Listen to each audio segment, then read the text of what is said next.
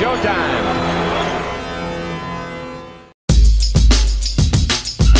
Ford sends it to Kareem. Sky hook up and good. Lakers win. They'll talk about it the rest of your life. Magic fires for three. Got it at the buzzer. Magic hit a three-pointer. The Lakers win. Oh, got to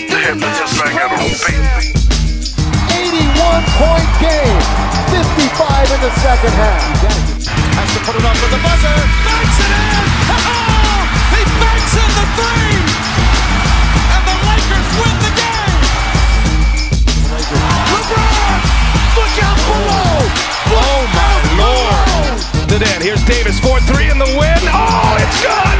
Anthony Davis has won it for the Lakers!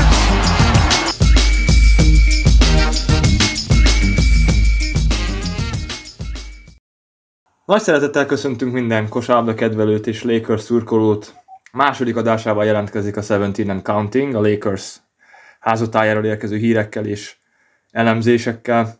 Én Kele Ádám vagyok, és ebben az adásban szintén velem tart Tamasek Ádám. Szia Tama! Szia Ádi, én is köszöntöm a kedves hallgatókat és Léker rajongókat. Hát mai- Nagyon várom már a mai adás témáját. Igen, a mai témáink ugye a szezon kezdetét ölelik majd föl, ugye még az előző részben ugye a nyár történéseit beszéltük át, addig ugye a csapat elkezdte a jubileumi 75. NBA szezonját, és lejátszott 6 darab mérkőzést.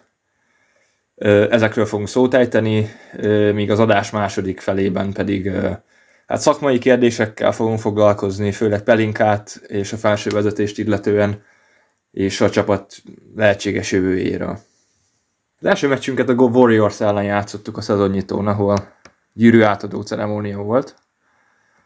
Nem tudom, Ádi, te mit, mit láttál, milyen következményeket vontál az első meccsből? Hát ugye nem jött be a, a tippünk, hogy sajnos nem szakadt meg a nyeretlenségi sorozat, ami a nyitó mérkőzéseket illeti, szóval erre még egy évet várnunk kell. Még 16 ősze óta nem tudtunk idejítón nyerni. Ez a mérkőzés amennyire szerintem papírforma is volt, Golden State címvédőnként egy azért egy jóval erősebb játék erővel bír jelenleg a miénknél. Amit érdemes talán megemlíteni, az az, hogy mind LeBron James és jó első meccset hoztak. Nekem kifejezetten itt volt Anthony Davis játéka, tehát hogy támadásban is azért 27 pontot dobott, megmutatta azt, amivel a mi csapatunknak egy nagy erőssége lehet idén, azaz a védekezés. Volt ugyanis négy olyan szerzett labdája, ami tényleg egy bravúr volt, öröm volt nézni, egyszerűen bravúros labdaszerzések voltak periméteren. És viszont amit hiányérzetem volt, hogy ugye a James és Davis közös 50 pontja mellett egyedül maradtak ők, nem voltak a kiegészítő személyzettől olyan játékosok, akik hozzátettek volna, hozzá tudtak volna valamit adni ez a mérkőzéshez. És ez pont elég volt a címvédőnek arra, hogy kényelmesen végig egy olyan 10 pontos előnnyel tudni ezt a mérkőzést. Ami egy érdekesség, hogy, hogy magasokat nagyon nem rotálta el. Megpróbáltunk mi is egy ilyen, hát ha éppen Anthony Davis ült, akkor egy láppal játszani, és több percet adni Aidinek, megnézni, hogy hogyan tudna működni egy lehetséges mismatch cseknél a palánk alatt, de ez kevés volt sajnos, így is, és ugye 123-109, tehát egy 14 ponttal elvesztettük ezt a bizonyos nyitó mérkőzést. Há, Igen, és nekem is egyébként voltak egyébként pozitív észrevételeim, de összességében azért ez még nem volt az igazi. Ö, sem a támadás, sem a védekezés nem nézett ki igazán jól. Ö, támadásokat illetően ugye főleg a félpályás támadásoknál ugye volt az az érzésem, hogy nem volt ilyen előre gondolt figurák, játékok, ö, sokkal inkább a, a sztárokra volt, ö, voltak felrajzolva, azoknak az egyéni képességeire, hogy ők majd ugye megoldják. Ehhez találtam egyébként egy viszonylag jó statot is, ö, hogy a, a, mez, a mezőny kosarainknak ö, csak az öt- 57%-át előzték meg gólpasszok, összehasonlításképpen az Warriorsnál 70% volt, úgyhogy ők egy jóval összeszedettebb, összeszokottabb kosárlabdát tudtak játszani. Nyilván a Warriorsnál ugye mindig is a csapatjátékon volt a hangsúly a labdajáratáson, míg ugye a Lakersnél most ezen az első meccsen láthatóan erőlködés és izzadságszagú gyűrű támadás volt ö, elsősorban a, a, a játék támadásban. Sokkal nehezebb kosaraink voltak, igen, ez tény. Ez biztos és igazából a dobás sem nagyon ment, és nem, nem is megy, ugye, tehát a triplázás gyakorlatilag nem létezett a Warriors ellen, 25%-kal dobtunk kintről, ami egyébként így utólag visszatekintve a jobbak közé tartozik, úgyhogy a tempóink sem ültek egyébként, tehát a, ezek a jump shotok, tehát Westbrook 4-ből 2-vel zárt, Lonnie Walker 4-ből semmi, Beverly 5-ből semmi, Anthony Davis 5-ből semmi, James 13-ból 3, úgyhogy nem sem kintről, sem bentről, sem a középtávolról nem, nem érkeztek a kosarak, még akkor sem a üres, üres helyzetek voltak. Szóval volt azért néhány pozitívum is, például a gyors indításokat tekintve tízzel vertük a Warriors-t, ami egyébként most így visszatekintve a Hem féle kosárlabdának az egyik nagy elő, vagy ismerve lehet azért a gyors labdajáratás, illetve lerohanások. Festékben nyilván domináltunk, főleg Davis vezetésével, ugye 60 pontot dobtunk a festékből, ebből egyébként a James Davis Westbrook trio 50-et vállalt, ö, viszont azért nem tudom, a Warriors ellen azért nem olyan nagy erény festékben dominálni, hiszen tudjuk, hogy ők azért főleg a, a periméteren mm, perimétert uralják, és a festéket általában small ball állnak föl. Hát és ugye nem kellett után sokat várni a második mérkőzésre sem, ugye ezt egy back-to-back szezon kezdet volt ez, hiszen rögtön fogadtuk Los Angeles Clippers együttesét, városi riválisunkét. Amit viszont itt ki tudunk emelni az, hogy volt kiegészítő játékosok közül olyan, aki felzárkózott James és AD teljesítményéhez az a csapatban legtöbb pontot szerző Lonnie Walker, the fourth volt, aki 26 pontját 43%-os mezőnymutatóval teljesítette, és leginkább itt egy, szintén a gyűrű közeli befejezésekkel volt eredményes, ugyanis a tripláink itt is nagyon látványosan gyengén mutatkoztak meg. Elég csak arról beszélni, hogy Russell Westbrook például egy mezőny kosarasa volt, 11 rádobás, és nem talált szét, ebből hat tripla kísérlet volt. Még a mellett, hogy volt öt szerzett labdája. Igen, Westbrook egyébként védekezésben rendben volt, tehát az mentségére legyen szólva. Ki, egyébként a végjátékban két fontos labdát is szerzett Kawai ellen, tehát emlékszem, amikor így megelőzte ö, pozícióból. De hát, hogy 0 per 11 el lehozza egy meccset, és kettő ponttal ugye, tehát ez nem tudom, elfogadhatatlan és szerintem. Itt, így van, és itt mutatkozott meg a legjobban az is, hogy gyakorlatilag a Lou csapata egyszerűen feladott minket hármasnál, és sem ültek. Mind a kiegészítők által, mint például Anthony Davisnél se volt. Igen. És egy nagyon jó védekező csapat a Clippers is, hiszen periméteren megfogtak minket. Látszó próbálkozás, amikor Zubác ült és smallball álltak fel, ugye Morris Senior volt, tehát center, vagy éppen Batum, akkor mi is próbálkoztunk egy Toskino Ederson, LeBron James, Austin Reeves, Pat Beverly, Lonnie Walker ötössel, de egyszerűen a támadásunk annyira statikus volt, annyira nem, nem járt a labda. Lehetett látni, hogy, hogy próbál, ha még valamilyen ISO játékkal is próbálnák egyszerűen levédeneket. És ami írjegylésre méltó volt az ellenfélnél, az talán az, hogy Kawhi Leonardo gyakorlatilag Lou úgy tudott spórolni a játékán, mint egy oázi asszony a rezsivel, és külön kielemendő, hogy az is, hogy Leonard maga kérte, hogy a padról szálljon be.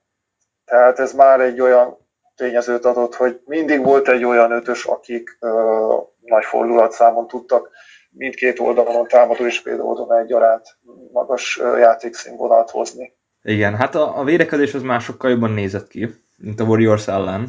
Ez tény. Mind a periméteren, mind a festékben azért eléggé jól össze, összehangolt védekezés rakott össze Hem. Ezt jól mutatja például az is, hogy a, a Clippers játékosoknak sokszor bravúr kosarakat kellett szerezniük, tehát rengeteg olyan helyzet volt, amikor nehéz dobásokat vállaltak, és egyébként sajnos be is mentek ezek többsége. Marcus Morrisnak volt több ilyen kosarra, Reggie Jacksonnak, de Wallnak is egyébként, aki szintén a ő is szintén a padról érkezett, ha jól emlékszem, már nem vagyok benne biztos. Mindegy. Uh, Wall is csereként szállt be abban a mérkőzésben, igen. Igen. Üm, és egyébként erről is ez, a, ez az assist százalékos stat, ez megvan, tehát a, a, a Clippers kosarai, a kosarainak több mint a felét úgy dobták, hogy nem előzte meg ezt semmiféle gólpassz, ami szintén ugye az egyéni játékot és a Lakers védekezését dicséri. A Lakersnél ez az arány csak 30% volt, tehát igazából a kosarainknak a 70% a gólpasszból érkezett. Tehát a csapatjáték valamelyes javult, de továbbra sem volt hatékony. Aztán a következő meccsen a Portland ellen folytattuk, és reménykedtünk az újabb győzelem megszerzésében, és igazából itt volt a legnagyobb esélyünk arra, hogy megszerezzük, de mégsem sikerült. Igen, igen, igen. Én nagyon nagy várakozás nagyon-nagyon-nagyon vártam ezt a mérkőzést, ugye ez egy hétvégi emberi vasárnap esti időben volt így magyar idő szerint. Meg is néztem élőben ezt a meccset, és Portland egy olyan csapat, aki most így, még, még így a mostani helyzetünket tekintve is, akikkel fel tudjuk venni a versenyt, a, nem is a playoff, de a play-in helyekért. Ők is play-in esélyes csapatnak gondolom, akiknél, ha bár egy, szintén egy nagyon jó támadó csapat, ugye Lillarddal az élen, és ugye a tripla dobásokban sem gyengélkednek. Ők védekezésben a, a különbség az a mi javunkra fordulhatott volna, ugyanis Andrew szerintem Anthony Davis teljesítmény, aki a festéket dominálta ezen a mérkőzésen.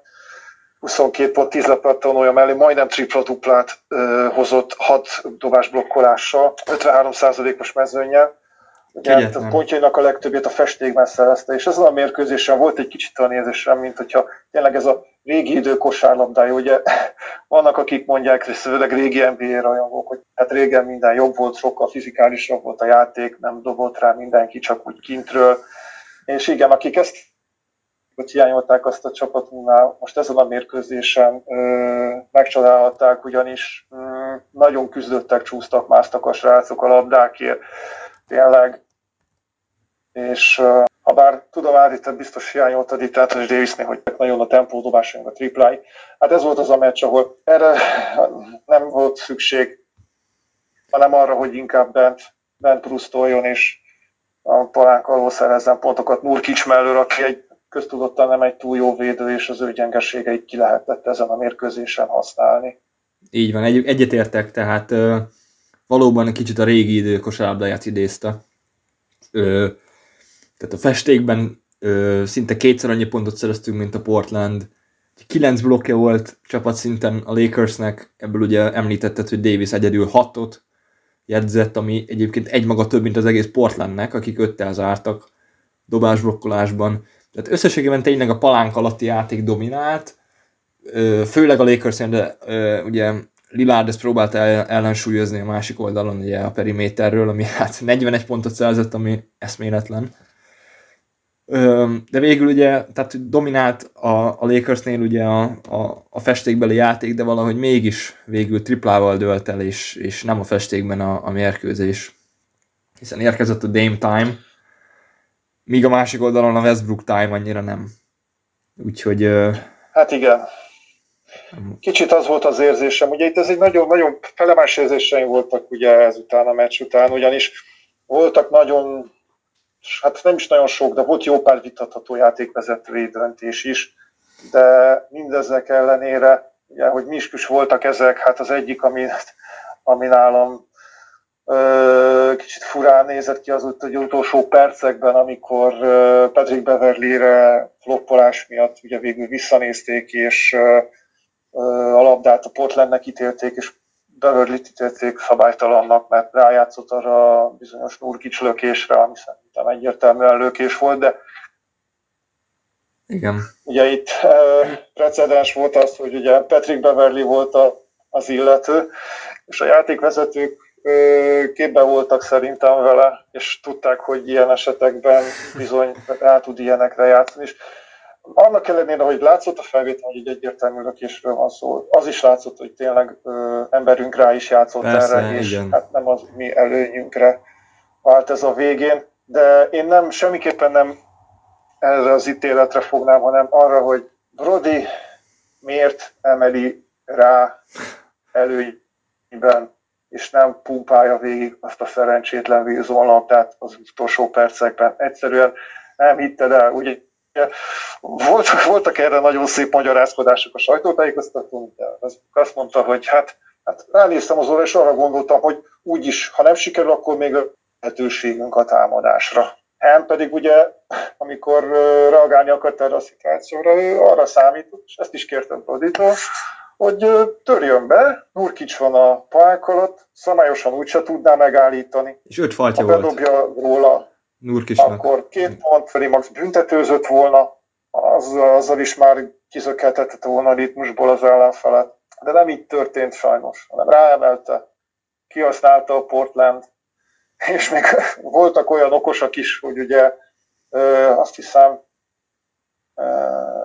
két pontos előnynél nem akartak faltolni, nem akartak védekezni, adtak egy vörös szőnyeget E, LeBronnak, van. bezsákolta, jött Egyértelmű ugye volt. az egál, ugye egál volt. Igen, és azzal jött uh, Jeremy Grant a végén. és Jeremy, Jeremy Grant egy jelzóval megoldotta. Utána maradt kb. ez a két és fél másodperc, ami hát jött egy ilyen, jött egy ilyen LeBron James féle féder híróból, ami nem sikerült középtávolról, és, és ezzel ugye buktuk a mérkőzést, ami nagyon- nagyon-nagyon bosszantó volt, hiszen tényleg e- ez volt az a meccs, amit, amit, amit, amit tényleg a, szinte mi rontottunk el, és Így van, igen.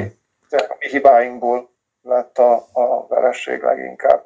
Nem alábecsülve a sem persze, mert amúgy ők ezután még azért vittek egy nagyon szép sorozatot, azt hiszem négy vagy öt egy, négy egymás követő meccsen nyertek, ugye? Igen, Jól Emlékszem, igen. a Miami szakította meg az ő sorozatukat, tehát nem, nem, nem alábecsülve őket sem, de, de ez egy, ez egy bosszantó, bosszantó vereség volt. Így van. Hát ez, ez zsebben volt, tehát uh, azt hiszem négy, négy és fél perccel a vége előtt még mi vezettünk nyolca. És igen, tehát uh, én sem mehetek el Westbrook nélkül, vagy Westbrook mellett szó nélkül, mert uh, hát borzasztó döntés hozott, tehát hogyha ezt mondjuk én megmerném csinálni a megyében, akkor úgy lezavarnak a pályáról, hogy, hogy a, a világomat nem tudnám, tehát amikor ö, egy támadás van, és 20 másodpercet hagyjuk a támadó időn 8 vagy x pontos vezetésnél, úgyhogy ö, nem, tehát Westbrooknak én nagyon nagy támogatója voltam végig, és igazából a játékának a nagy csodálója. Már az OKC-s korszakától kezdve nagyon sok oldalúnak és nagyon ö, egyedi játékosnak tartom, de ezzel az utolsó esélyt is eljátszotta nálam. Egyszerűen nem tudom megvédeni, már nem is akarom. Hát Úgy látom, hogy nem, nem akar beilleszkedni, ezt a pályán és a pályán kívüli tettei is ezt mutatják. Nem tudom, egyébként figyelte, de a meccs utáni interjúját, főleg a, a, a Clippers utánit, ami, ahol 0 per 11 dobott, és megkérdezték, hogy hogyan értékeled a, a teljesítménye, és azt mondta, hogy ö, szolid, szol, jól játszott, szolidan, ő keményen hajtott, és csak ennyi, ennyit kérdezhetnek igazából tőle. Hát azért, nem tudom, mezőnykosár nélkül záródó meccset, de nem tudom, ilyet, ilyet biztos nem lenne pofán mondani.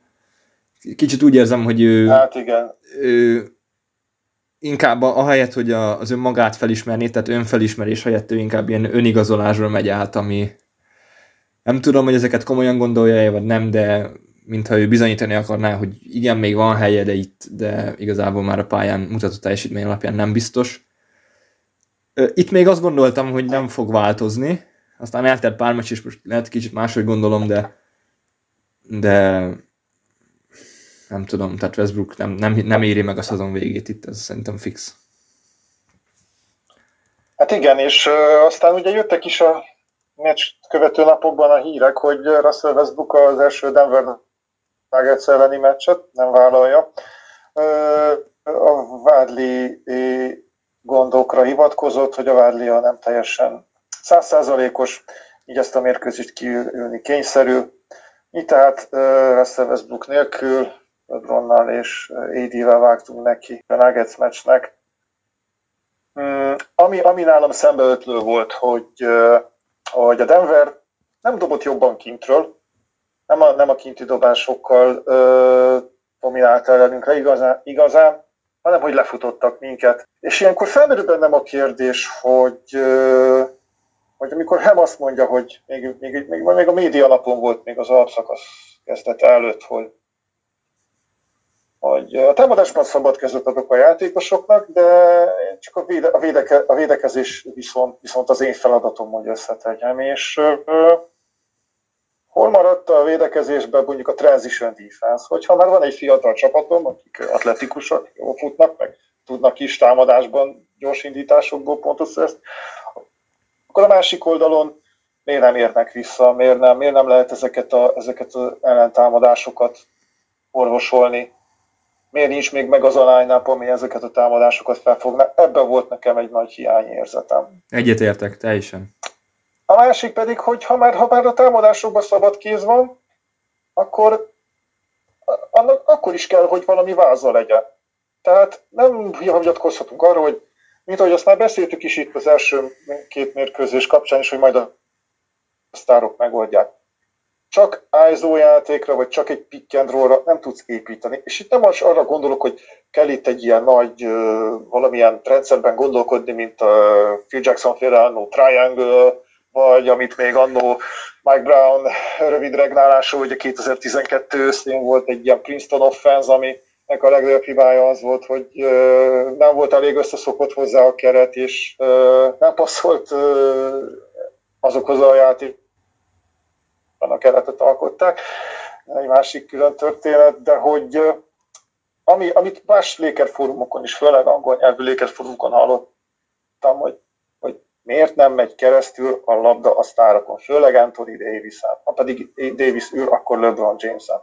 Hogy nem mindig a szupersztárnak kell lenni a befejezőnek, hanem lehet, ez a, lehet ő az a gólpasszadó, aki megtalálja az üres embert, ami éppen lehet, hogy nem egy üres triplára levő, mert ugye úgyis feladnak minket, de mondjuk egy, egy, egy backdoor cutnál megtalálni azt az embert, aki elfut a és behúzza a labdát, vagy vagy handoffból úgy leadni valakinek, hogy helyet csinál középen, és betöréseketből lehetne operálni. Mert erre vannak gyors jó játékosok, mint Lonnie Walker például, aki gyűrű közelben szerintem sztárjaink után az egyik leghatékonyabb. Tehát, hogy, hogy valami, valamilyen vázok kell annak a támadásnak is lennie.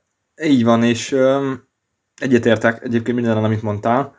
Nem tudom, te hogy láttad, egyébként mind a két sztárunk itt is remek meccset játszott, LeBron James uh, igazából testbeszédét, vagy nem is tudom, hogy fogalmazok, igazából teljesítményét nyugodtan mondhatom azt.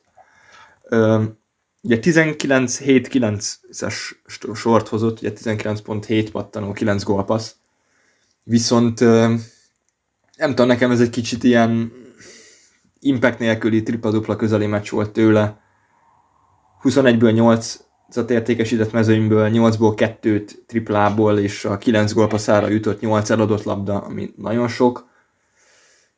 És igazából... Kicsit ilyen Westbrook helyettes volt, e... kicsit ilyen Westbrook helyettes volt, hogy egy 8 eladott labda, és tényleg olyan, olyan puta labdák voltak, hát láttam, pattintott átadást akart valahogy, vagy keresztpaszt akart adni, hát simán lefülelték másik oldalon. Jó kicsék. Igen, és igazából engem az picit az zavart, hogy hogyha Westbrookról lett volna szó, és hozott volna egy ilyen meccset, akkor mindenki szóval tette volna, hogy ez egy ilyen üres statisztikai lap, és hogy igazából nem volt hatása a játékra, és igazából James nyilván a státusza miatt őt nem érheti ilyen kritika, holott pontosan ez történt most ezen a meccsen.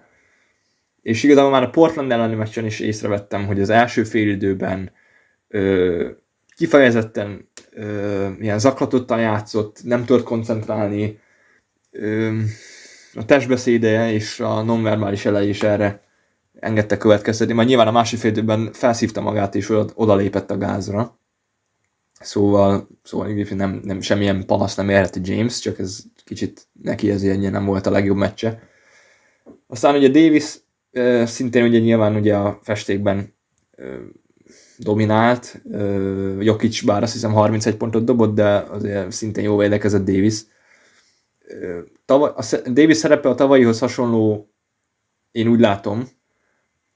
Kicsit félek attól egyébként, hogy ez így is marad azért, mert félek attól, hogy eltűnik a középtávoli dobása és a kinti dobása, ami ő az igazán elittétette őt.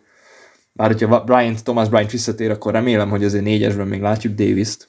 Igazából a Denver ugye sok gyors, atletikus játékosból áll, és nyilván ugye egyértelmű volt, hogy megvoltak a játékosaik ahhoz, hogy lefussanak minket. Nekünk ugye, ahogy említetted, nem volt összeállva ez a, ez a transition defense, úgyhogy az oda vezetett, hogy 35 pontot kaptunk leindításból, ami nagyon-nagyon sok, és hiába vertük őket festékben, de a második esélyes pontokban szintén a Denver ö, jött ki jobban. És bár ugye a hatékonyságunk nem volt meg, ugye azt mondtuk, hogy nem is dobott annyira jól a Denver, triplán például mi még jobban dobtuk, mint ők, tehát pedig mi sem voltunk túl magas szinten, de a 30%-ot itt sem értük el. De igazából a probléma... Igen, igen ez meglepő volt. A probléma a leindítások mellett a, igazából az volt, hogy egy, nem tudtunk kiharcolni büntetőket, ami az előző meccseken viszonylag jól sikerült, és kettő, amit kiharcoltunk, azt sem tudtuk hatékonyan bedobni, ami szintén egész jól megy eddig a szezonban, úgyhogy kicsit ez ilyen, ilyen kakuk tojás meccs volt egyébként az eddigiek közül, de hát... Igen. Így van. Meg ami megemlítendő még az ellenfél oldaláról, hogy ugye nem volt Michael Porter Jr., viszont volt Bruce Brown, aki szintén egy élő példája a Free Andy Bizony, igen. képnek. Ugyanis, ha jól emlékszem, azt hiszem 5-3-as dobott be a 6 rádobottból. Uff, igen. Volt egy olyan negyed, fél idő, amikor kb. minden kecsáns útra odaért, és, és, és beverte, és, igen. és mindig meg volt így a Denvernek az az előnye, amire egyszerűen nem tudtunk fölzárkózni. Igen, egy nagyon jó igazolás volt. Rendesen. KCP-vel együtt egyébként a Denvernél. Igen, azt pont mondták is más fórumokon, hogy, hogy a Denver ugye igazából pont ezen a, ezen a téren erősített uh, free-handy igen, igen. És úgy meglepően hátul vannak egyébként védekezésben, azt figyeltem pont a napokban.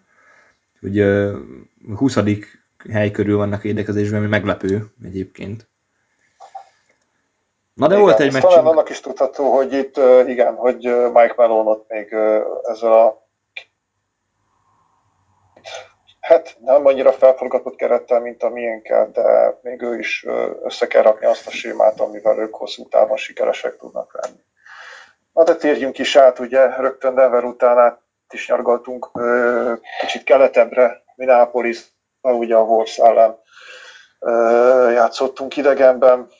Itt, hát itt is néhány pozitívumot meg lehet említeni, az, hogy végre Russell Westbrook Hem elképzelésének megfelelően a padról szállt a mérkőzésben nem is olyan rosszul, ugye egy 18 pontot dobott 8 tapadt tanulval, ha bár a mezőny százalékokat nézzük, akkor ez 35 százalék a field goal és egy 25 százalékos triplázás. Amit még kiemelnék az az, hogy ugye itt nem volt AD, ugye előző vigyázatosság miatt itt pihentették, több perc jutott így Benjen Gabrielnek is, aki egy ilyen, főleg small ball line tud mind ötös, négyes posztokon játszani, és ez alatt a játékidő alatt, ha bár nem is dobott sokat, ugye csak 8 pontot, de volt három nagyon impozáns ilyen labdaszerzés és két dobás blokkolása is egy magas szerkezetű csapat ellen, ugye, ahol Rudy Gobert és Carl Anthony Townsonnak a palánk alatt. És uh, szintén egy pozitívum ugye a szezon folyamán később csatlakozni a csapathoz a Stroy Brown Jr., aki támadó oldalon mutatta meg játéktudását, leginkább négy triplát tudott besülyezteni, ezzel 12 pontot tudott a közösbe tenni. És ez egy meglepően szorosabb mérkőzés volt Davis hiányában is, hiszen végig ilyen 10 ponton belüli különbség volt, és uh, ilyenkor felmerül bennem az, hogy, hogy uh, nincs Anthony Davis, de ott van ugye uh, csapatunk es embere LeBron James, hogy miért nem vette úgy kezébe ezt a mérkőzést, hogy oké, okay, adjátok nekem a bogyót, álltok félre, a csapatot is megpróbálom ezt a meccset eldönteni. Vagy, vagy legalábbis a, hogy az utolsó másodpercekig is meccsbe tudjunk lenni, és, és én, ezt, én ezt nem láttam. Kicsit, kicsit ilyen, ilyen uh, csökkentett üzemmódban láttam ezt a csapatot játszani. Ugye szupersztár, meg az éppen adott aktív szupersztárunk mellett. Igen, és ö, nekem is kicsit olyan érzésem volt, mint hogy ezt, úgyhogy Davis nem állt rendelkezésre, ez kicsit elengedte volna a csapat. Holott ez egyébként abszolút partiban voltunk. Ö, végig ugye az volt a meccsen, hogy ö, elhúzott egy picit a Minnesota, aztán fölzárkóztunk. Megint elhúzott 10 ponttal, megint bejöttünk, és végig ez a ilyen, ilyen mézes madzag úgy, úgy, úgy, úgy, úgy alakult ez a meccs. Sosem volt meg az az átütő erő végül, mikor följöttünk ilyen egy labda birtoklás, hogy végül meg, meg legyen a vezetés, úgyhogy végül ugye azt hiszem 10-9 ponttal kaptunk ki, vagy nem is tudom. Viszont ugye pont... úgy, igen. Igen, tehát, hogy pont ugye azt hiszem a Lakers csoportba írtam be, hogy meg kijött a hír, hogy nem játszik Davis, akkor azt mondtam, hogy hát örüljünk, ha 80 pontot dobunk ennek a ikertornyokkal felálló minnesota mert így most a festékben sem fogunk dominálni, mert ugye Thomas Bright nincs, tehát ugye Damian Jones nem nagyon szám, számolt addig Ham, és hát a triplánk meg ugye nem létezik, tehát szétdobni sem nagyon tudjuk őket. Végül azért végig partiba voltunk, viszont a negyedik negyedben olyan bravúl triplák jöttek a Wolves-tól, ami elsősorban Towns dobott be két-három olyan triplát, ahol tökéletes védekezés kapott, és mégis az ember arcába dobta, aztán Anthony Edwards is egyszer a logóból, azt hiszem, aztán szintén egy nagyon nehéz triplát vállalt.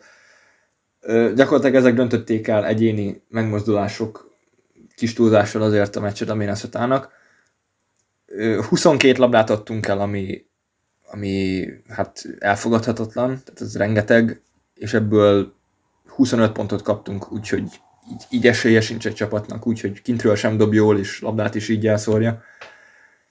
Az volt még az érdekesség egyébként a meccsel kapcsolatban, hogy LeBron James itt is átlépte a 20 pontot, és ezzel minden idők legtöbb 20 plusz ponttal ö, rendelkező játékosa lett.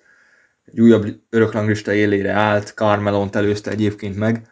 Hát igen, és ugye szó volt arról, hogy Westbrook a padról érkezett, nem is játszott rosszul. És ez volt az első meccs a szezonban, ahol nem volt negatív a plusz-minusz mutatója. Hát mondjuk éppen nulla volt, de de ö, egyébként jól, jól, jól játszott Westbrook szerintem ezen a meccsen is.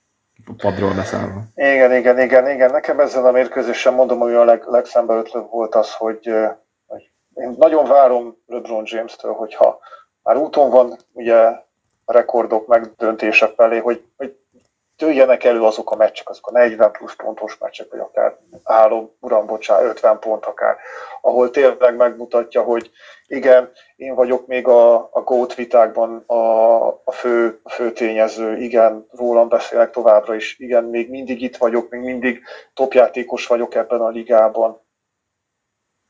Ezt, ezt, ezt várom nagyon még tőle. Dabira nem kellett sokáig várnunk, azaz megtörtént október 30-án, és az első győzelmünk. A második Denver ellen mérkőzésen immáron hazai pályán. Az, az első győzelmünk egyúttal szezonrekordokat is hozott, 121 dobott pont, 48%-os mezőmutató csapat szinten, 13 bedobott tripla. Hát, ha valahol kiszakadt a zsák, akkor az ez a mérkőzés volt. 43%-kal, tehát tényleg, tényleg rekord, rekordot halmozva szezon szinten. És ez a mérkőzés egyben egy méltó megkoronázása is volt a néhai első léker legendánk George Michaelnek a mez visszavontatására, 99 számú ez, ami, hát én nagyon meglepődtem, hogy ez miért nem sikerült eddig korábban. Én is, és igen. továbbra egy érdekes, mondja Dádi. Hát én is meglepődtem ezen, hogy ő, ő ugye 40-es, 50-es években játszott, és hogy hogy nem került eddig ugye föl az ő meze. Tehát ő nem csak a Lakersnek volt az első ilyen nagy sztárja, hanem gyakorlatilag az egész NBA-nek. Tehát ő a Will Chamberlain korszak előtt volt már sztár. És hát ugye... Meg a Bill előtt. Így van. Igen. És tehát ő, ő volt ugye MVP, hat éven belül ötszörös bajnok, stb. Tehát azért ő sok mindent elért. Első játékos, aki elérte a tízezer pontot karrier szinten. Igen, igen.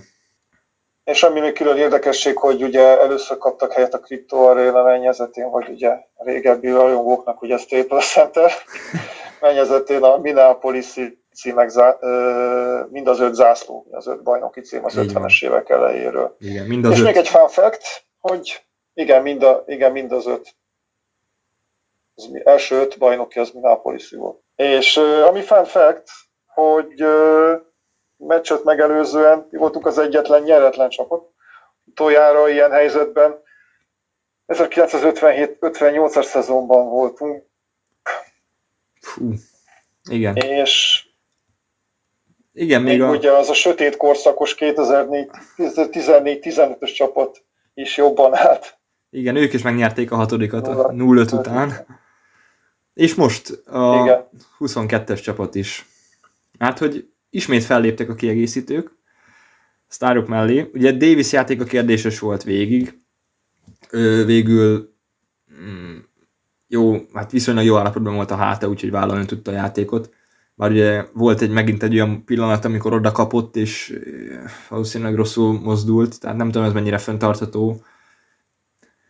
Mindegy, a lényeg az, hogy ugye föllőttek a kiegészítők, és igazából ugye ez volt az első igazán értékes, értékelhető meccsünk a, a tripla vonalon túlról, ahogy említetted 43 ami hát már átlag alatti, és egyébként ö, azt is olvastam, hogy ez egyébként ez volt az, e, átlag feletti, igen, bocsi. Tehát, hogy ez volt az első meccsünk, ahol a 31 ot túllépte a tripla, triplázásunk, úgyhogy hát igen ugye Reeves, Lonnie Walker, még Westbrook is, és Matt Ryan is több triplát dobott, úgyhogy ők abszolút föl tudtak lépni. És...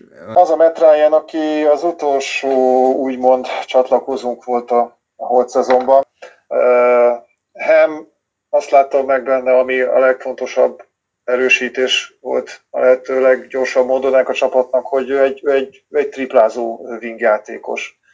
És most egy nagyon teljesítményt hozott, hiszen mindössze 12 perc játék alatt ö, dobott ö, két triplát és szedett össze 11 pontot, ami egy érdekes sztori nála. Igazi hollywoodi sikertörténetnek fogható föl talán, hogy ö, tavaly egy mérkőzést játszott Bostonban, ahol hiszem pár percet játék lehetőséget kapott, csak is mindössze egy triplát tudott szerezni, és ö, a ligába kerülését megelőzően dolgozott már ételfutárként, illetve vállalt munkát egy temetkezési vállalkozásnál is. Igen. Tehát ilyen szempontból is érdekes, hogy mm, ki milyen úton valósítja meg az álmait, hogy, hogy profi kosárlabdázó legyen a világ legerősebb bajnokságában. Viszont nála egy nagy hátrány szerintem az az, hogy viszont védő oldalon, ha, ha ő fönn van a parketten, akkor konkrétan mi négy emberrel. Igen, az mínuszos. hát az sajnos nagyon mínuszos, és bújtatni kell. Őt Igen. pedig alkatilag azt mondatná, hogy ő egy két méter körüli játékos, viszonylag jó belépítéssel, hogy, hogy ott ő tudná venni a versenybe, sajnos nem. Viszont triplánkban meg ilyen extrákat tud hozni. Kicsit talán uh, Slider pótlására is jött, aki ugye az egyik uh, drafton kívüli érkező újoncunk, uh, egy two szerződésem van, és szintén egy ilyen catch shoot játékos, de ő egy, egy uh, valamilyen tapsérülésnek köszönhetően nem tud a csapat rendelkezésre állni, viszont Matt ö, szinte ugyanaz a profilú játékos, aki, aki ezt a szerepet föl tudja venni. Így van. És érde, külön kiemelném egyébként a harmadik negyedet, ahol James megint fölébredt a, az álmából, és megint egy eszméletlen ö, teljesítményt tett le a harmadik negyedben. Ö, és 38 pontot szerzett a csapat harmadik negyedben, ami eszméletlen nagy, vagyis nagy mennyiségű, tehát tekintve azt, hogy általában mindig ott bukjuk el a meccseket a, a nagy szünet után és egy 17 0 futás sikerült a, a Denver ellen hozni abban a negyedben, amiben nagy szerepe volt Lonnie Walkernek, aki szintén nagyon jó meccset játszott, és Anthony Davisnek, aki... volt.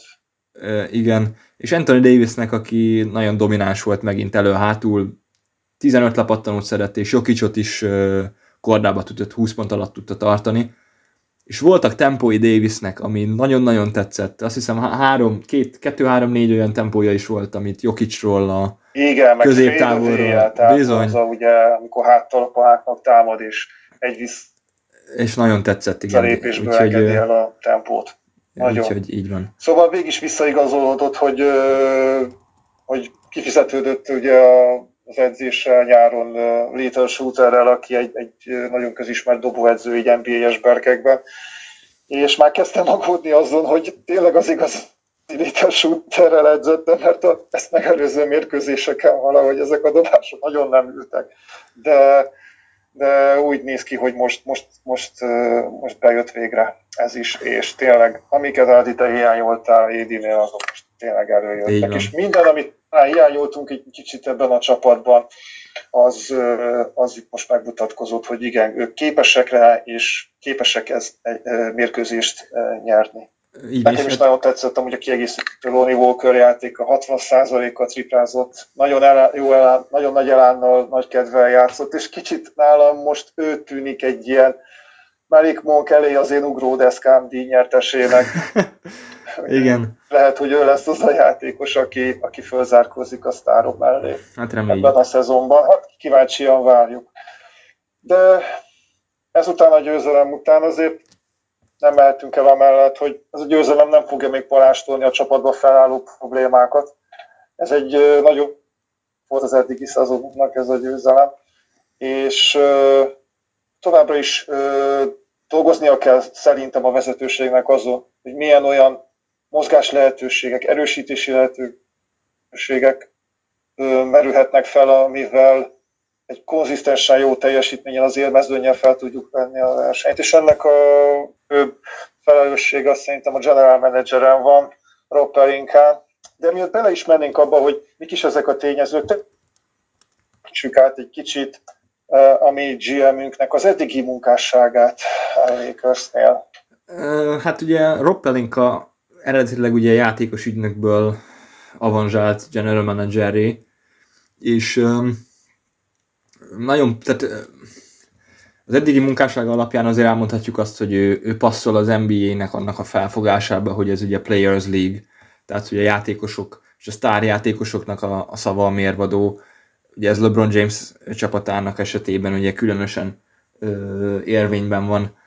Ugye 2017 óta ö, általános igazgató a csapatnál, ugye Mitch Kupcsakot váltotta, ö, majd ugye Magic leváltását követően 2020 óta ö, gyakorlatilag ez a kosárlabdával kapcsolatos ügyeknek a, a, az alelnöke is pozíciót is ő, tart, ő tölti be, tehát ez a Vice President of Basketball Operations.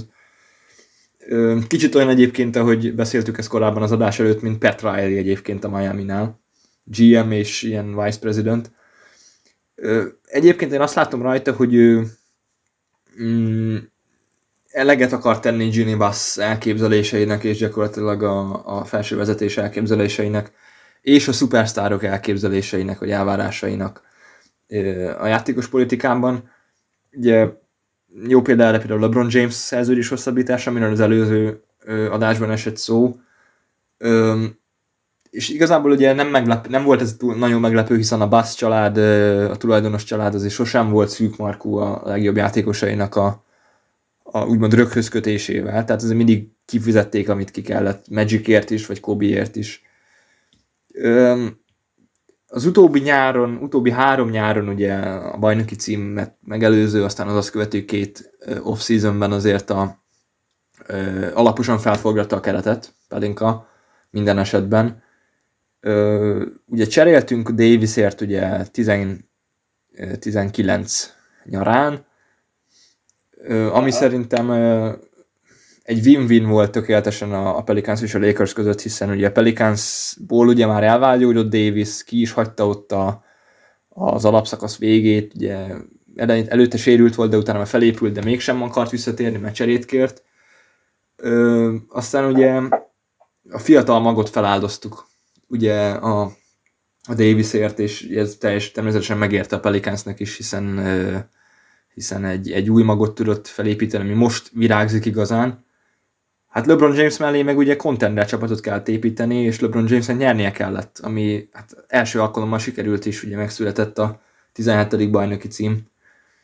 Ö, nem is tudom pontosan egyébként, hogy milyen csomagot is küldtünk Davisért így, így részleteiben. Tudom, hogy ugye volt Hart, meg Ingram, meg, meg, ö, ö, meg Lonzo, Hát ugye ez egy, egy érdekes, egy nagy zavona volt ez az egész AD trade megelőző időszak, ugyanis ekkor volt a Pelicans GM egy szintén játékos ügynökből avanzsált GM, Del Dems, aki őrült ajánlatokkal dobott vissza nekünk, konkrétan kb. jó, hogy nem a város kulcsait kérte már. Igen, igen. Így De hogy konkrétan mi is volt végül ez a megállapodás, és ez már amúgy nem futás született, mert végül ö, ott volt némi nézeteltérés a tulajdonossal is, és menesztették ez idő alatt, szóval a, akkor a helyére kerülő GM-nél, most a neve hirtelen nem jut a eszembe, de vele volt az, hogy végül ez a trade megszületett, a Pelicans megkapta. A fiatal prospektjeink, akkori prospektjeink közül. Lonzo Bolt, Brandon Ingramet, Josh Hartot, három elsőkörös piket, és ehhez tartozott a 2019-es draft pick is, tehát már abban az évben, és így kaptuk meg Anthony Davis-t végül. Tényleg azt lehet mondani, hogy megérte nekünk, hiszen mi win-out akartunk. Pelicansnél pedig ott volt az, hogy ők hajtottak az 1 per 1-es pikre, ami Zalon Williamson, Zion Williamson kiválasztását eredményezte. Tehát igazából itt egy, tényleg egy win-win szituáció volt, ahogy te is említetted, ez, a, ez az ügy. Igen, és egyébként az azt követő nyáron, tehát ugye a bajnoki címet követő viszonylag rövid ugye off-seasonben, a 2020 nyarán ö, szintén sikerült felforgatni a Pelinkának a csapatot, viszont szerintem ez egy nagyon alul értékelt nyár volt, ami Pelinka munkásságát illeti, hiszen itt gyakorlatilag a bajnoki csapatot szerintem még erősebbé tudta tenni, azzal, hogy két top hatodik embert elhozott ugye Montrezl Harrell és Dennis Schröder személyében Wesley Matthews érkezett Danny Green helyett, ugye a free and D pozíciónak a betöltésére, Szóval az, az szerintem egy, egy papíron erősebb csapat volt egyébként, mint, mint a bajnok, bajnoki címet nyerő csapat. Mm, hát viszont ugye maratoni bajnoki szezon után ugye nagyon rövid volt a holt szezon, és fizikálisan is megviselte a sztárjátékosainkat, főleg ugye Davis-t, de egyébként azt hiszem, hogy James is ott kb. 30 meccset hagyott ki, és hát ugye ez eredményezte azt, hogy a play-offban... Volt, voltak, igen. Playoffban a Suns ellen az első körben búcsúztunk, és egyébként ugye ott is Davis ö, ott újra megsérült, és ö, ott davis gyakorlatilag azt a suns vertük. Ugye két, kett, négy kettőre kaptunk ki, azt hiszem, hogy az első meccsen ö, kikaptunk, akkor megsérült Davis, aztán a másik kettőn újra játszott, ott azt nyertük, aztán ö, a, a következő meccsen újra rásérült a sérülésre, és onnastól hármat kaptunk ki zsinórba. Úgyhogy davis egyébként a döntős suns dominálni tudtuk, és, és egyébként az egy, szerintem egy alulértékelt szezon volt. Hát igen, de viszont az a Sunsnak akkor az egy nagyon jó kijött abban az évben a lépés, és is meneteltek a döntőig, viszont az tény, hogy talán, hogyha Davis nem sérül meg, akkor ez egy sokkal hosszabb áraz lehetett volna, ha, ha nem is mondjuk mi jutunk tovább, pedig nagyobb esély lett volna rá, de mindenképpen egy, egy, egy komolyabb párharc lehetett volna akkor az a, az első körös meccs. És ugye mi, mi az arra, arra a playoff párha mi még egy play-in beugró meccset játszott. Igen, a warriors az akkor éppen uh, sérülés, szintén sérülésekkel gyengélkedő warriors ahol egy szem Steph curry álltak ki. És Bizony. hoztunk egy nagyon epic mérkőzést, tényleg az a mérkőzés felidézte a régi uh, James Curry uh, döntő rivalizálásokat is. Jamesnek volt egy eszméletlen triplája ott a végjátékban, arra emlékszem. Igen, igen, és megy ezekre az utolsó perces dobásokra, hogy ez, ez nála ez, ilyen, ez már ilyen, ilyen bejáratott dolog. Vagy még amikor jobb opció is lehetne, például, hogy betörjön, nem, igen. ráemeli. Akkor jön egy step back. Igen, az egy nagyon epic jelenet volt. És tudod, olyan komótosan szépen, nem ez a nagyon gyorsan, hogy háttán, vagy, vagy Scurry, hogy elugrok oldalra és már dobom is, hanem úgy egy-kettő leütés, Igen, megnézi a labdát. Fejem fölött elemelem, senki nem éri el, és szotty. Nos, hogyan is kezdődött ez az off-season azután a playoff búcsú után, korai playoff búcsú után. Hát Pelinka nézelődött, tervezett, még a draft előtt volt, és volt egy kész terve, egy trade-re, hogy Sacramento-val cseréljen Buddy Hildért. Volt ugyanis egy első körben lévő 22. pikkünk, küldtünk volna Sacramento-ba Montres harrell és KCP-t. De ez a trade nem valósult meg. Ugyanis jöttek a hírek, főleg a Twitteren a már közismert forrásoktól, mind Wodge, mind Shams, hogy készülődik egy másik tárgyalás, hát egy másik tárgyalás is folyamat, pedig a Washington wizards Russell Westbrook megszerzésére. Amerika mellett talán én azt érzem, hogy voltak itt mások is, akik, akik nagyon erre az üzletre voksoltak. Lehetett ez LeBron, lehetett ez Gini Bass, lehetett ez az a tanácsadó testület, aki már meg volt itt ennél a franchise-nál, mi nálunk, ugye gondolok itt Rembiszékre, meg azra a csapatra, aki mondjuk Otarinka mellett volt és asszisztált az esetleg döntésekben. Szóval, hogy ez volt az az év, amikor ugye láttuk, hogy a Brooklyn Nets-nél összeállt egy nagy hármas, ugye ez volt Kyrie Irving, Kevin Durant és James Harden, és ugye egy olyan érzés lett volna a franchise vezetőségnek, hogy jó lenne nálunk is egy, egy Big Free, ami már LeBronnak ugye meg volt Miami-ban, és ez, lenne, ez lett végül az, hogy LeBron és AD mellé jött Russell Westbrook. Ugye milyen értékeket áldoztunk érte, nos, 24-es és 28-as második körös pikkek, és nem kettő, hanem három emberünk távozott, K. Kuzma, Kentavius Caldwell Pope és Montres Harrell, és ugye a draft, az, az, az év, abban az évben lévő 21-es draftban a 22. pikkünk. Ugye már korábban is voltak komolyabb mozgásaink holt szezonban, és mindegyikben volt egy némi szkepticizmus a szurkolók részéről, hogy működni fog ez, nem fog működni, és akik itt most rossz előérzettel bírtak ebben a trédben, azok nem tévedtek, ugyanis a sok feláll áldozat végül egy kudarcos szezonba fulladt, ugye nem is kell részleteznem, ugye lemaradtunk nem csak hogy a playoffról, de magáról a play is, és 33 győzelemmel sikerült ezt a szezont zárni. Függetlenül attól, hogy voltak itt sérülések is, nem mehetünk el amellett a tény mellett, hogy akkor ez a csapat, ugye mind a mellett, hogy a kiegészítő magas átlag életkora volt, és tényleg teljesen diszfunkcionálisan működött az a csapat. Ez, ez, a, ez az üzlet egy, egy bust volt, egy kudarc ilyen szempontból. És ilyenkor felmerül az, hogy, hogy megkérdőjeleződik, hogy Pelinka jó, végül is mennyire jó teljesítményt végzett. Ugyanis szerintem a jó GM ismérve, hogyha olyanokra gondolunk, mint már te is említetted, Ádi, Pat Riley, vagy mondhatnám éppen még ott egy másik kultúráról is van szó. Kell mikor te egy általános menedzser kell, hogy legyen egy víziót, nem egy adott szezonra, vagy egy következő szezonra, hanem több évre előre menően.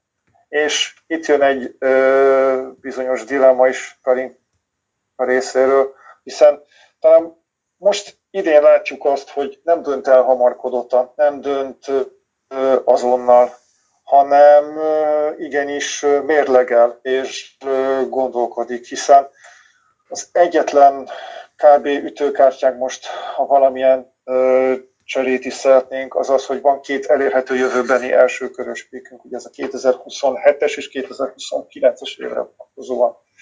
És mind a mellett a vezetőség is még továbbra is bízik Pelinkában, ugyanis hosszabbítottak vele 2026-ig. Miért érdekes ez, a, ez az évszám? Azért is, mert eddig tart Darwinham, jelenlegi edzőnk szerződése is, illetve a két szupersztárunk, Anthony Davisnek és LeBron Jamesnek meg pedig egyel korábban 2025-ben jár le a szerződése. LeBronnál, ha minden igazod, még 24-ben van egy opciója is, tehát akár még Igen. egy évvel korábban is kiléphet ebből a szerződésből, viszont ID-nél pedig 25-ig garantált. És ilyenkor felmerül a kérdés, hogy érdemes-e ilyenkor GM-et váltani? Szerintem nem. Egyrészt a vezető a tulajdonosok is tudják, hogy rossz fényt vetne a franchise-ra. Látnák, hogy itt, hogy itt nem, hogy csak csapatszinten, de vezetői szinten is valamilyen diszfunkcionalitás működik, tehát egy, egy működésképtelenség. Ez rossz fényt vetne. Úgy vannak vele, hogy, hogy talán most érkezett el az a pont, ahol, ahol még Pelink jóvá teheti azt, amiket korábban rossz döntésként hozott meg. És mire is gondolok én konkrétan? Hát arra, hogy ugye 2025 lehet az az év, hogy eldőlhet, hogy ugye ha LeBron visszavonul, marad-e AD? Ha marad-e AD, tudunk-e majd az akkori free agency-ből olyan játékost hozni, aki LeBron de partnere tud lenni a magasunknak. És mert én továbbra is hiszem azt, hogy maga, maga Los Angeles Lakers és Los Angeles, mivel ez egy nagy piac, ez ugye is vonzó a szabad úszó, szabadon igazolható all számára. És biztos, hogy egy kis piacról lenne olyan játékos, aki azt mondaná, hogy igen, szeretnék nagyobb reflektorfénybe lenni. Ez a, ha ebben a csapatban játszom, nagyon figyelmet kaphatok, és szeretném mondjuk gyarapítani ennek a franchise-nak a történelmét az én sikereimmel is. Ez biztos egyébként. Na és ilyenkor... Még, bocsánat, yeah. annyit fűznék hozzá, hogy egyetértek ezzel, Los Angeles az mindig is a, nem is tudom, hogy fogom, tehát mindig voltak sztárok, és lesznek is. Tehát itt ugye a csillogás, a reflektorfény, maga a Hollywood, meg hogy nagy piac, ez mindig, mindig vonza majd a, a, a potenciális jó játékosokat. Ugye beszéltünk itt Mike Enről, ugye ő volt az első nagy sztár, aztán jött a Chamberlain, Baylor West féle korszak, aztán jött a Showtime, ugye Arif Abdul-Jabbarral, Magic-kel, Vortival, aztán ugye Shaq Kobe, most pedig olyan LeBron és Davis. Tehát, hogy minden korszakban volt legalább egy, de általában több klasszis szupersztár a Lakersnél. És nehezen tudnám elképzelni, hogy mondjuk LeBron és Davis mind a ketten távozik, akkor megint lesz egy ilyen hosszabb időszak szupersztár nélkül. És egyébként nem is említettem azokat a játékosokat, akik számos ugye, olyan korábbi sztár volt, aki a lakers csatlakozott, aki már ugye nem a csúcson volt, már kicsit idősebb volt kiöregedőben, de mégis ugye presztízsből azért Los Angelesbe jött. Gondoljunk itt Carmelonra, vagy Gary Paytonra, vagy például a Kobe mellé csatlakozó Steve Nashre, vagy például tavaly Carmelo Antonira. Úgyhogy én hiszek ebben egyébként, én abban is hiszek egyébként, hogy a, a James utáni korszakot még azért Davisre föl lehetne húzni, Viszont azért 2025-ben egyébként megnéztem, olyan free agentök lesznek a jelenlegi állapot szerint, mint például Janis, Jimmy Butler, Jason Tatum, vagy például többek között Brandon Ingram is, úgyhogy hát Pelinka majd vakarhatja a fejét, és egyébként ez jó jel, hogy egyébként nem kapkod. Más kérdés, hogy egyébként a Westbrook, Westbrook cserét az csak időkérdése, és meg kell húzni. Van a gödörből kiút. Tehát igen, meg, lehet, meg kéne próbálni egy cserét csinálni ezzel a két jövőbeli első körrel és rásszal, de mindenképpen egy olyan ö, érkezőt kapjunk, akire van garancia, hogy a lejáróban van is fel az, még a szezon vége előtt hosszabbítani, hogy ne tényleg ne más csapatot válasszon szabadon igazolhatóként, hanem már hozzánk legyen elkötelezve, és ha majd LeBron vagy AD esetleg már távoznának, akkor ő lenne az, akiért mondjuk olyan értéket tudnánk váltani, mint mondjuk jövőbeni első körös pikkek. Mert hogyha valamit most elcserélünk, én szerintem egy érkező sztárral, aki hosszú távon marad, még le, legyen egy olyan év, amikor ő bele értéket tudunk váltani, ha rebuildben gondolkodunk természetesen. Hát igen, most ez sem egyértelmű, hogy most akkor win now van, vagy uh, esetleges rebuild. Úgyhogy uh, ez Szerintem, ha most döntünk, az win now. É, szerintem is. A rebuild, a rebuild, a rebuild szerintem meg, meg ott uh, fog eldőlni, amikor majd eljön ez a 2025-ös Igen. év. Mert a Vidnáura vannak plegykáik, ugye Igen, pont ezt akartam. óta tudott. Amúgy itt egy érdekesség, és ez ugye van egy beatwriter a Lakersnek, ez Jovan Buha Twitter oldala, ahol kijött egy olyan poszt, hogy Ginny Basszék és Pelinka, tehát a vezetőség kivár, hogy nagyjából november közepéig az ugye ott Amerikában a hálaadás ünnepére esik, hogy onnantól fognak nézni a ligában, megnézik azokat a csapatokat, kik lehetnek, akik ráállnak erre a tankolásos ö, útra, és kik azok, akik hajlandóak átvenni lejáró tetemes szerződést, és a két pikket, és hogy milyen értékeket tudnak adni. És erre ebből kifolyólag már korábbról is tudunk bizonyos csereplegykákról, amikről talán érdemesebb egy kicsit beszélnünk, hogy mi is az, ami talán előnyünkre válhat. Melyek lehetnek ezek? Igen, az De egyik... mire az... tennéd a voksodat, Ádi? Hát igen, tehát most előjáróban ugye kétféle plegykáról beszélünk. Ugye volt még a Utah jazz való plegyka is, bár most ez egyre inkább okafogyottá válik. Egyetértek. Ugye Bogdanovics már nincs ott, hanem ugye Detroit őt is már oda írta le több évre. Igen, tehát a, az az érték, ami valóban érték lett volna abból a cseréből, az már Detroitban van. Tehát én azt most uh, igazából ki is hagynám, és úgy két olyan csere van lehetőség, ami, ami felmerül. Az egyik az, az, a, az a már hónapok óta beharangozott uh, Indiana Pacers csere, ugye Westbrook és a két első körös menne Buddy Hildért és Miles Turnerért cserébe. Um, ugye nyilván ezzel kapnánk egy, uh, egy nagyon-nagyon hasznos Miles Turner-t, ami szerintem tényleg a, való, a, a nagyobb érték a, a két játékos közül számunkra jelenleg. Ugye Davis mellé szerintem nagyon jó fit lenne, és uh, egy elite rim protector, aki igazából kintről is jól dob. Gyakorlatilag egy ilyen Davis típusú játékos, kicsit low budget kivitelezésben, de szerintem uh, azért hasznos tudna lenni. A másik pedig uh, Buddy Hield, aki hát egy elit tripla dobó tényleg. Gyakor- gyakorlatilag ő egy sharpshooter, és semmi mást igazából nem tud csak triplát dobni, de azt nagyon, hogyha jó napja van. Viszont benne van azért az a kockázat is, hogy néha azért még inkonzisztens. Tehát, hogyha nem jó napja van, akkor tényleg kavicsot az óceánba se. De, de mostanában ebből azért kevesebb ilyen napja van. A másik az a, az a Charlotte Hornets, ez igazából nem olyan régi pletyka, aminek igazából lehet is valóság alapja. Ott ugye arról nem tudok, hogy mennének-e pikkek, hogy mennyi menne Westbrook mellett. Arról tudsz valamit? Szerintem, ha Michael Jordan kérdezed, ő se engedne senkit a két jövőbeli nélkül.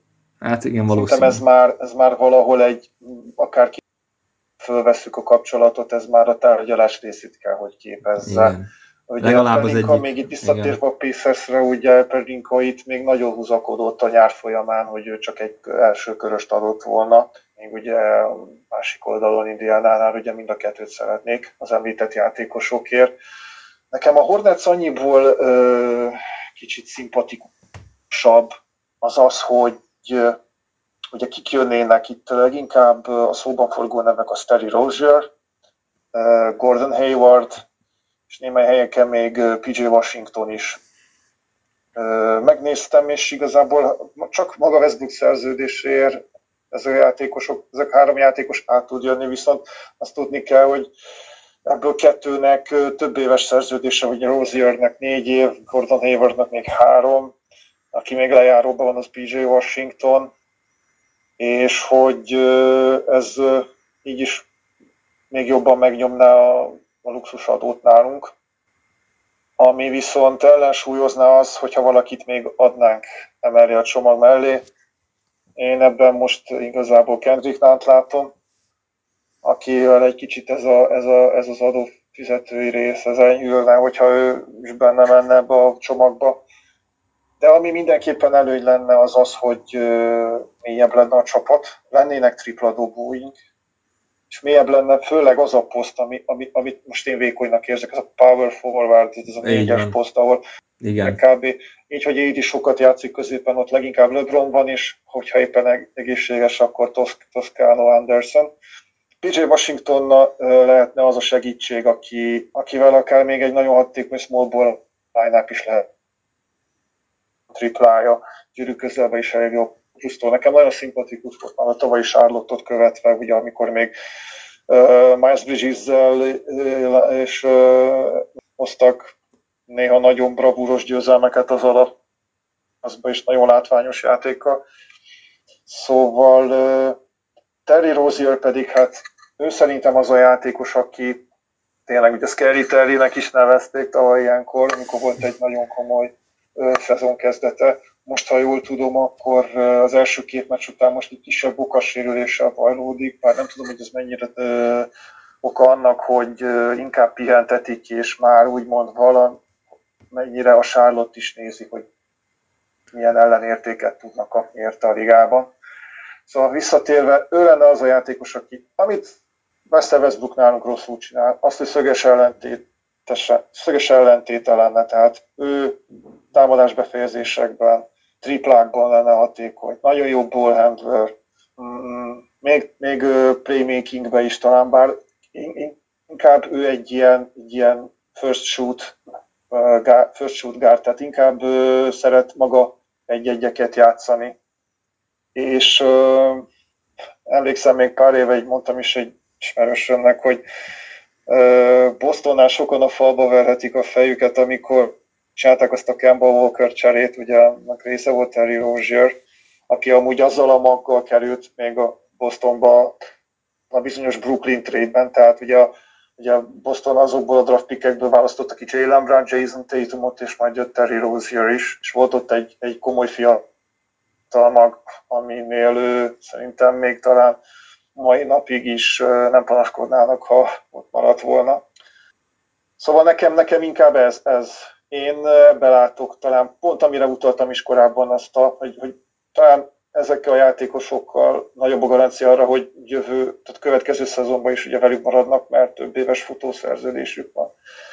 És ugye Rosernek 26-ban jár le, tehát ö, esetleg egy idő előtti hosszabbítással talán ő lenne az az opció, aki hogyha egyszer rebuild meggondolkodnénk, akkor talán őt lehetne valamilyen formát mértékké váltani, draft pickekben, vagy valamilyen, vagy egy másik játékosért. Ezért egy picit nekem ez a szimpatikusabb. Mindazonáltal viszont a Pacers oldalon meg az, hogy Turner lenne az, aki tehermentesíteni Anthony Davis-t, mert AD-nél látszik már az idei szezonban is, hogy, hogy kell, kell mellé egy maga magas ember, aki egyrészt tudja tartani az eredményt, ha éppen pihen, illetve hogyha fönt van a pályán, akkor legyen már mellette valaki, aki mondjuk le tudja venni azt a terhet, ami őt éri meccsről meccsre, mint támadó, mint védő oldalon. Hát egyetértek, és már én sem gondolom egyébként azt, hogy a Pacers trade lenne már egyértelműen a legjobb csere, mert nyilván a Hornets-en is el lehetne gondolkodni, hiszen ugye olyan játékosok jönnének, akik most hiányposzt, magasságot és triplázást tudnának hozni, és most ez mind a kettő hiányzik jelenleg, főleg Thomas Bryan sérülésével. Amit ugye viszont Miles Turner tudna igazán orvosolni. Na mindegy, úgyhogy majd Pelinkának ö, járhat ezen az agya. Minden esetre... Úgyhogy akik eddig, csak még egy megjegyzés, hogy akik eddig mondjuk türemetlenek lennének ez ügyben, azok most talán egy kicsit jobban megértik, hogy talán most érkeztünk el arra a pontra, hogy egy vezetőnek kétszer is meg kell gondolnia, milyen lépést tesz, mert az nem csak erre a szezonra fog kihatni, hanem arra a következő x évre is. És azon nem mindegy szerintem. Hát így van, úgyhogy ennyi, ennyi. lenne Rob Pelinkáról. Úgy gondoltam, alaposan körbejártuk. Úgyhogy Hát esetleg vessünk egy pillantást még arra, hogy a következő öt mérkőzésünk hogy alakul. Most a uh, Pelicans uh, Pelicans fogadjuk, bocsánat.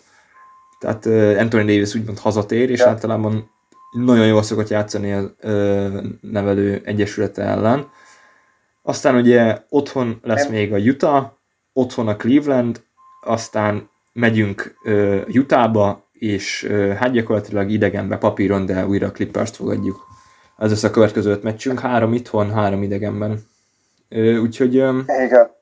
Nem tudom igazából... Én a Pelicans meccset nagyon várom amúgy, és nem csak azért, ugye itt uh, talán ez lesz az egyik ilyen uh, kiemelt mérkőzés, úgymond az ilyen marquee matchup, hiszen Zion Williamson, LeBron James párharcot láthatunk majd, ugye a két első név, két csapatnál. Bizony, bizony.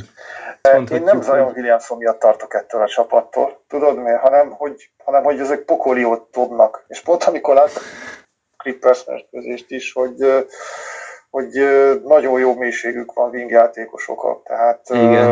akár csak megemelt említeni mondjuk Troy Murphy-t, Bizony, igen. éppen, aki egy utolsó játékos volt, de most nagyon jó formában van, és pont a sérült Herbert Jones helyett több szerepet kapott az Najee Marshall, vagy uh, elég csak arra gondolni, hogy volt Jonas Valanciunas-nak a centerüknek egy szintén még tavaly évben, szintén Los Angelesben egy hétbe dobott triplás meccse, tehát fel van adva a lecke, és nem lesz könnyebb, mint az eddigiek. Minden esetre persze én is várnék egy, egy hasonlóan szép győzelmet, ha talán nem is ilyen nagy különbségű, de, de egy szoros mérkőzésen egy, egy, egy, egy megérdemelt győzelmet. Hát így van, összességében azért azt mondhatjuk, hogy Darwin eddig jó munkát végez, azt hiszem szakmailag és emberileg is, tehát szerintem nagyon jól rotál, jól forgatja az embereket, és igazából a nyilatkozataiból is a profizmus jön le nekem egyenlőre, ez abszolút uh, pozitív meglepetés. Um, tempós kosárlabdát játszik, ez egyértelműen látszik. A védekezéssel szerintem idén nem lesz gondunk, ha ez, ha ez így marad, és az egészség így kitart. Tehát ez, ez első blikre is jól nézett ki. Támadó oldalon azért még vannak kis ö, döccenők, bár az mindenképpen pozitív, hogy az üres dobásaink azért nagyjából megvannak. Hát ezeket kellene bedobni, úgyhogy úgyhogy abban... Ezeknek a srácoknak el kell hinniük, hogy, hogy igenis, igenis meg tudják azt csinálni, és tudják azokat a számokat hozni, és erre a legjobb élő példa volt a legutolsó Denver elleni És remélem, hogy ezért ez a, ez a jó forma ki fog tartani a következő mérkőzéseken is. Igen, és ha már triplázás, akkor lenne egy úgymond quiz kérdésem hozzád. Van-e tipped arra, hogy, oh. hogy idén ki az a játékos, aki a legjobban dobja a triplát? Ö, olyanra gondolok, aki ö, tehát játszik is rendszeresen, tehát mondjuk Matt Ryan nem, tehát ő azért nem játszott hozzá eleget.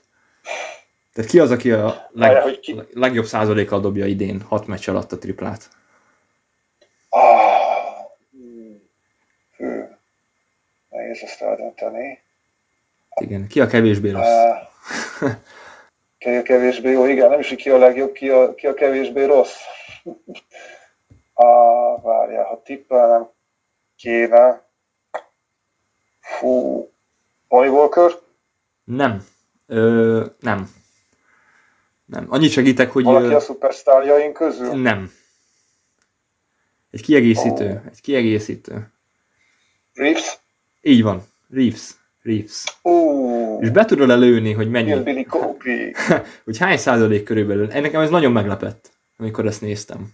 Hat meccsen hány százalék a triplája? Uh, Riga átlag feletti. Biztos, hogy 35 fölött. Igen. Hát nem merem a 40-et, szerintem 39. 47. Áj. 47.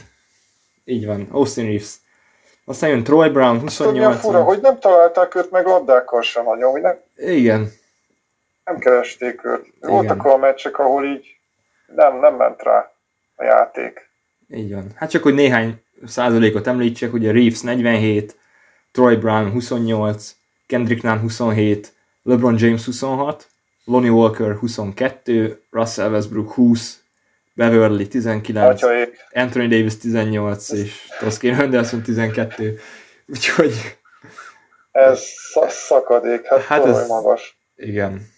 Voltak róla hírek, hogy a nyáron nagyon sokat dolgozott ezen, hogy ezekre a kinti dobások hatékonyan működjön nála. Hát reméljük akkor ezek a dobások beesnek, és a győzelmek is beesnek abba a W oszlopba. Ennyi lett volna a mai adás. Ö, megtaláltok minket a Facebookon, a Hungarian Lakers Fan Club néven. Ö, csatlakozhattok, hogyha még nem tettétek volna, és a lakers szimpatizáltok. Instagramon is megtaláltok a Lakers Hungary néven, és hogyha bármilyen kérdés, észrevétel van, akkor ezeket várjuk a Lakers Hungary 824 gmail.com e-mail címre. Köszönjük a figyelmet! az észrevételei.